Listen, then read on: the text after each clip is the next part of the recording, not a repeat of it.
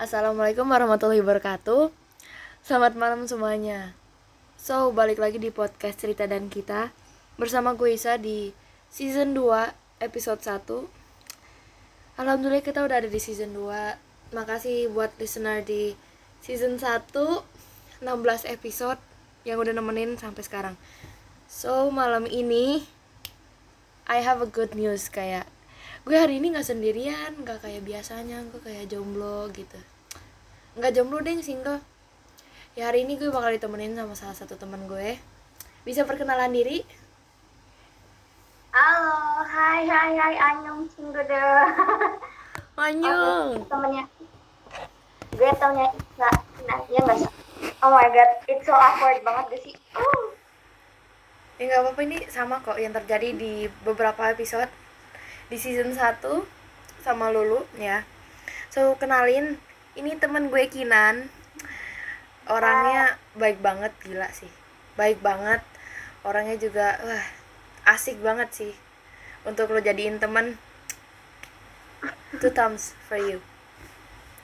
Ya jadi gue mau nanya kabar dulu lah sama Kinan. Gue udah lama nih nggak ketemu dia Kinan apa kabar nih lu Alhamdulillah, totally baik, baik saja. Nggak sih, karena mau uh, SGD agak nggak baik-baik aja.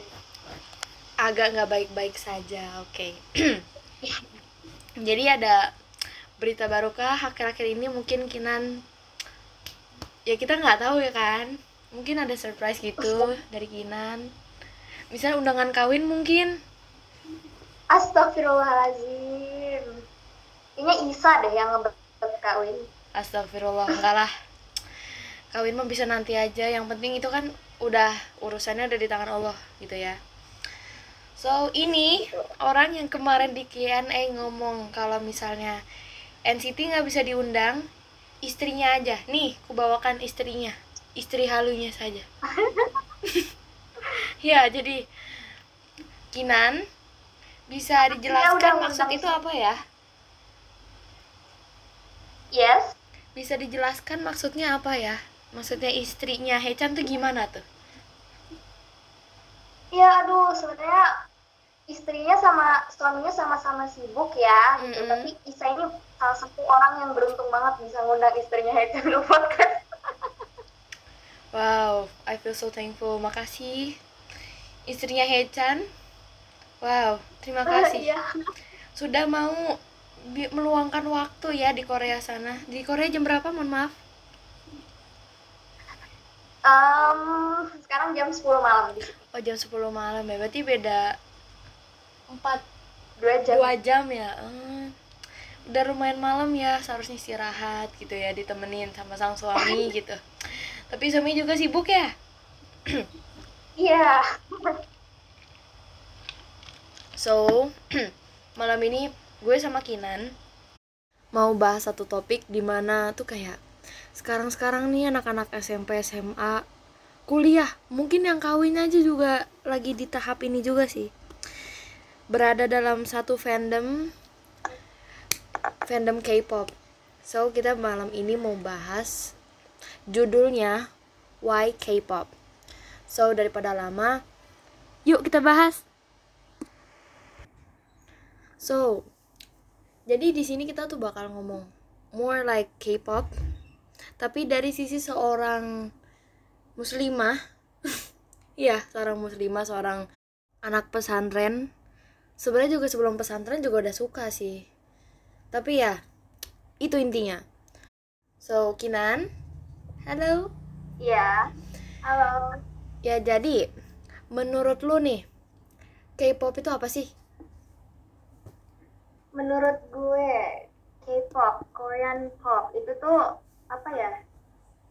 Salah satu genre musik juga sih kayak semisal eh, orang suka dangdut gitu. Itu kan dangdut itu genre musik ya. Hmm, terus kita suka K-pop jadi suka suka genre musik yang berbeda yang berbeda gitu ya menurut gue sih K-pop genre musik kayak pop tapi dari Korea gitu aja katanya ya gitu lu sendiri tuh kan K-popers kan? Ya Iya kan? dong. K-popers itu sejak kapan nih? Sejak berapa tahun yang lalu kah? Silakan. Sejak sekarang 2021 sejak 2016 berarti itu berapa tahun yang lalu? Kurang lebih lima tahun yang lalu. Lima Iya, tahun lima yang empat lalu. tahun yang lalu. Berarti lu seangkatan ya sama gue ya? Lu seangkatan nih. Kita jadi K-popers seangkatan nih di antara antara itu. Emang lu nge-stand apa sih kayak dari sekarang? Dari dulu sampai sekarang?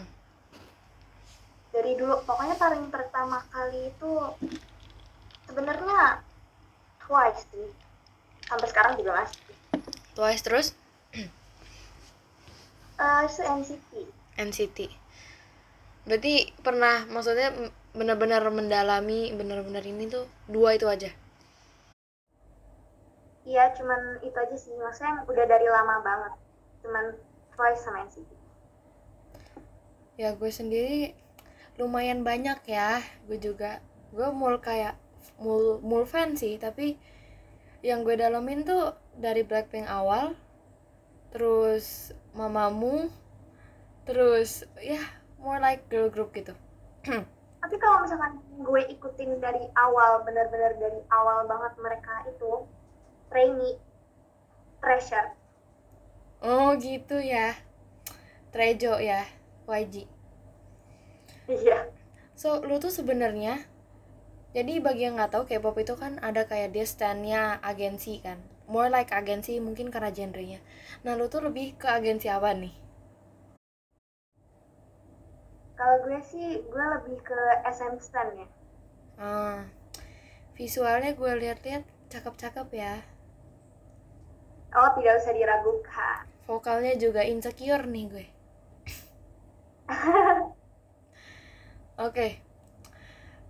Selama lu jadi K-popers ya Nan. Apa Iya. aja yang pernah lu dapetin dari 2016 sampai sekarang kayak suka dibilang apa gitu? pengalaman gue nih maksudnya Hmm. Silakan diceritakan. Eh,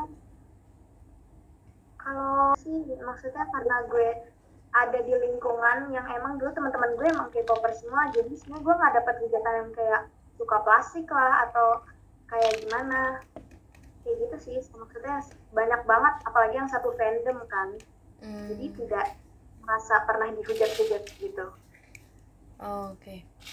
Kalau gue sendiri ngalamin di mana di zaman itu sekolah gue tuh kayak all tuh genrenya western semua.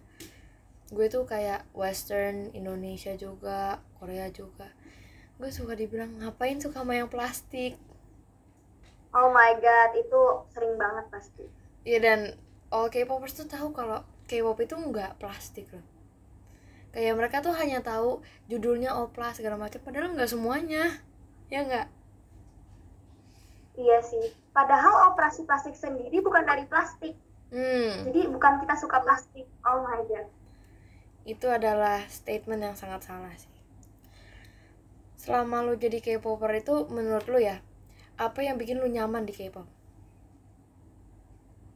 sebenarnya dulu pertama kali suka K-pop emang karena teman-teman terus suka K-pop cuma cuman semata-mata karena suka genre musiknya cuman semata-mata karena ngeliat visualnya tapi makin ke sini tuh banyak hal positif yang bisa gue ambil dari situ loh maksudnya kayak kerja keras mereka dari trainee. Maksudnya kan nggak semudah itu. Mereka trainee mereka nyanyi mereka latihan dance mereka harus diet ketat biar ntar di depan fansnya kelihatan kayak gitu ngerawat. Itu kan nggak mudah ya kayak gitu. Maksudnya mereka yang ngajar cita-cita mereka aja sekeras itu. Masuk kita males-malesan jadi agak kayak gitu deh. Terinspirasi sekali ya. iya kerja kerasnya mereka gitu menginspirasi gue kalau mereka bisa gue juga pasti bisa Masya Allah. Pelajaran yang sangat berharga sih itu. Dan K-pop juga tuh kalau di lingkungan gue kayak istilahnya yang menerima gue apa adanya, ya nggak? iya betul banget sama kayak orang tuh biasanya kayak misalnya kayak beberapa tuh kan menilai kita kayak apaan sih kayak lu suka plastik segala macam tapi K-pop itu malah kayak meluk kita kayak it's okay to be different gitu. Kayak we're here for you. Itu yang gue rasain kayak menjadi K-popper kayak mereka tuh kayak nggak secara langsung kayak nge-support kita terus bener-bener ngerangkul gitu loh. Apalagi kalau misalnya mereka bikin lagu dan itu sangat relate banget lah sama fansnya ya. So mungkin itu awal-awalan yang ringan sekarang kita bakal bahas intinya kenapa sih gue mau milih materi ini. So Nan gue yakin lu sebagai K-popper tuh juga pernah ya kayak dengar tentang apa sih hukumnya kita tuh suka K-pop gitu. Apa aja nih yang udah pernah lu dengar selama ini? Uh, kalau selama pengalaman gue lima tahun jadi K-pop itu nggak sebentar ya uh, hmm, awal-awal itu gue dengar dari seseorang kalau suka K-pop itu gimana ya bilangnya? Aduh jadi Bukan takut kesalahan. nggak boleh. Iya uh, sebuah kesalahan kayak gitu. Terus gue penasaran kenapa deh? Kan kita cuman sekedar suka sekedar suka ya kayak orang kayak cowok semisal. Mereka suka nonton bola.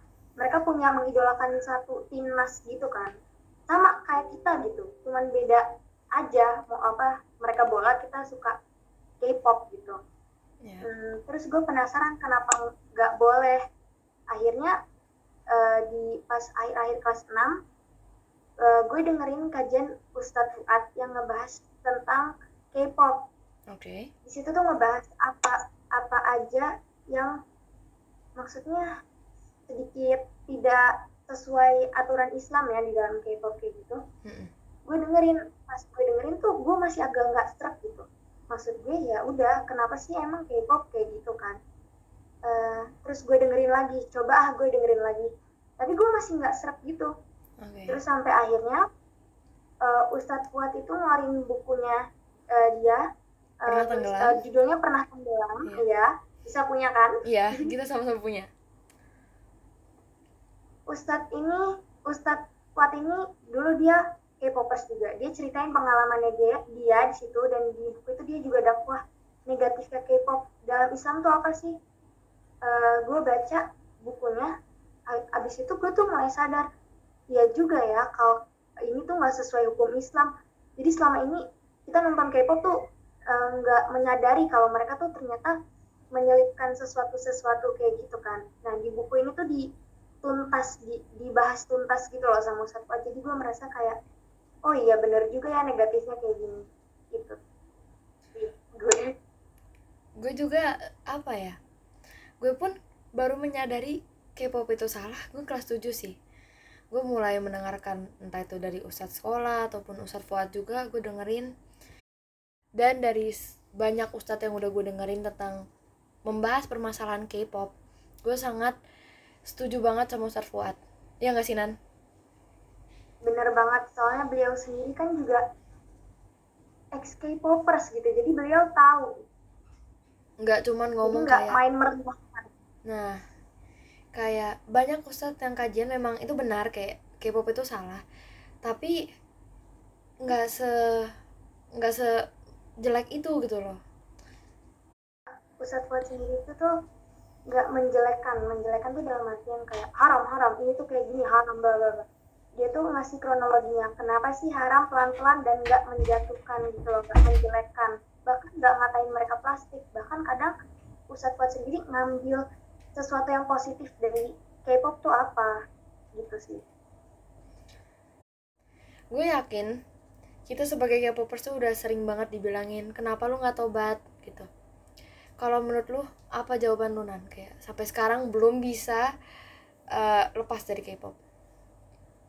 kalau ditanya kenapa nggak tobat? Astagfirullah itu yang nanya harus tahu gimana sabarnya gue. Kalau ditanya kenapa nggak tobat? Kalau mau mau tobat atau enggak pasti mau. Nggak mungkin nggak mau. Tapi maksudnya semua itu proses. Terus nggak semudah itu. Apalagi mungkin gue lima tahun kayak gitu. Terus tiba-tiba dalam satu tahun ini gue harus lupa. Caranya gimana lupa? Ya enggak perlahan-lahan. Kayak misalkan lima tahun itu gue sehari bisa nontonin berkali-kali kali kayak gitu. Gue tuh mu- mulai menguranginya kayak hari ini nonton sekali aja deh besok nonton sekali aja deh atau kayak gimana. Ntar lama-lama terbiasa terbiasa ntar lupa tersendiri. Maksudnya nggak suka itu kenapa nggak tobat? Itu nggak bisa dipaksain kayak gitu loh nggak bisa eh lo oke K-pop haram ah, tobat tobat kayak gitu itu nggak gampang. Apalagi kan kita tahu gimana uh, mereka dari training mereka gimana mereka dari debut mungkin ada yang ikutin dari training malah tahu dari gimana aktivitas mereka selama training. Mereka pantas maksudnya dapat cinta dari fansnya gitu. Dan kalau misalnya kita disuruh leave the fandom nggak semudah itu. Karena kayak iya betul sebagai K-popers tuh kita tuh apa ya selama kita di fandom kita tuh dibuat nyaman. Kayak tiba-tiba disuruh pergi tuh kayak nggak bisa. Kayak nggak bisa Berarti aja kayak welcome. Iya kayak here's the thing. Coba lu bandingin sama western sama K-pop. Me, iya dua-duanya gue yakin artis dari salah satu western itu juga pasti ada yang sesayang itu kayak K-pop fan tapi kita anggaplah si western ini ada yang dia nggak begitu adore fansnya dibandingkan K-pop.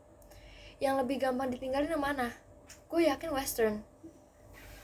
Iya betul banget. Di sini I bukan agree. menyudutkan western no but ini yang beberapa kali gue tangkap dari artis western karena gue juga suka western gitu loh. Gue juga melihat ada artis yang dia sangat nggak mengador fansnya malah ada yang sampai jelekin fansnya sendiri sementara oh my god. K-pop itu malah merangkul kayak sini sini loh kayak itu oke kalau kamu tuh berbeda kalau kamu tuh nggak perfect gitu. Kalau ngomongin sesuatu yang gak perfect itu ini quotes yang selalu I remember. Ini quotes dari Chanlok NCT gak ada dua daun yang sama persis di dunia ini begitu pula gak ada dua orang yang sama tiap orang punya karakteristiknya masing-masing. Pasti selalu ada sesuatu yang gak dimiliki orang lain. Daripada bikin capek diri sendiri dengan ngebandingin sama orang lain lebih baik kita menghargai diri sendiri. Relate banget kan? bagus banget sih quotes itu. Ya gimana nggak sebagus itu quotesnya? Karena mereka pernah menjalani training yang berat.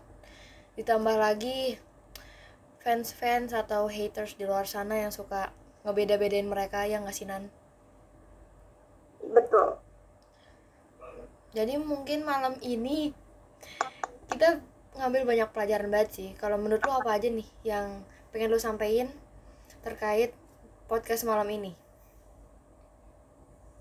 Hmm, pelajaran yang bisa diambil banyak banget sih. Maksudnya eh, sebenarnya emang mungkin ini eh, K-pop ini salah satu genre yang agak apa namanya bertentangan sama Islam kan.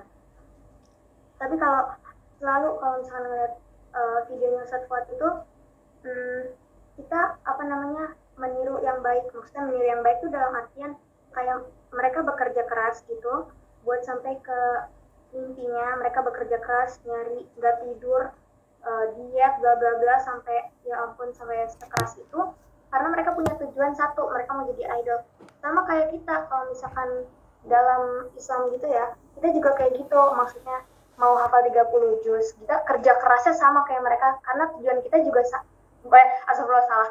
Tujuan kita itu kalau mereka tujuannya jadi idol tujuan kita surga gitu. Kan Masya Allah, banyak banget yang bisa kita pelajarin dari podcast malam ini. Dan gue tambahin untuk kalian yang kayak mungkin kayak nggak pernah memposisikan diri kalian, jangan ngejudge dulu, karena kayak karena kalian itu harus menempatkan diri kalian juga di orang lain, apakah itu mudah ke buat mereka.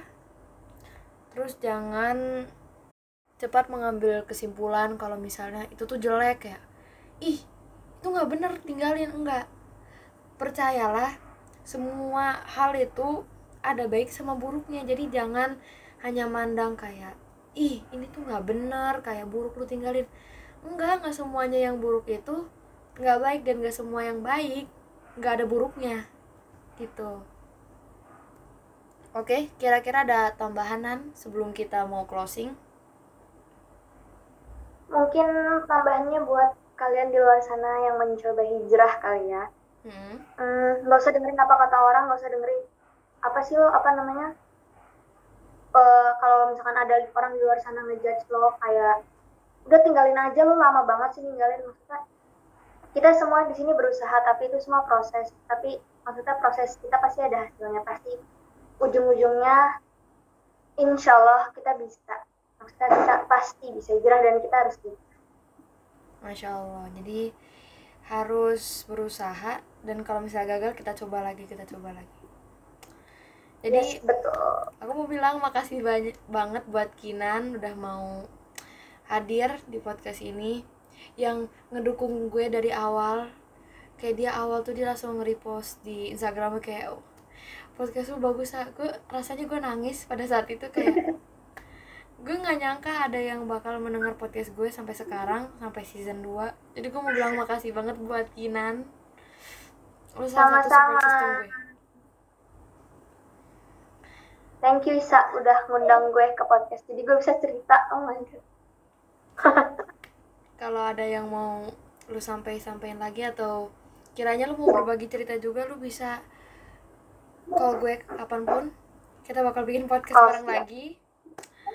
Yes So, I hope kalian semua suka dengan kali ini uh, collab aku sama Kinan. Bagi ada kalian yang mau nge-request aku collab lagi sama Kinan atau collab lagi sama orang lain atau mau nge-request materi kalian bisa langsung DM di at podcast underscore cerita dan kita. Isa dan Kinan pamit undur diri. Wassalamualaikum warahmatullahi wabarakatuh. Selamat malam semuanya. Makasih Kinan. Thank you so much Isa experience-nya buat nge-podcast. Oh my god. Sama-sama. Dadah semuanya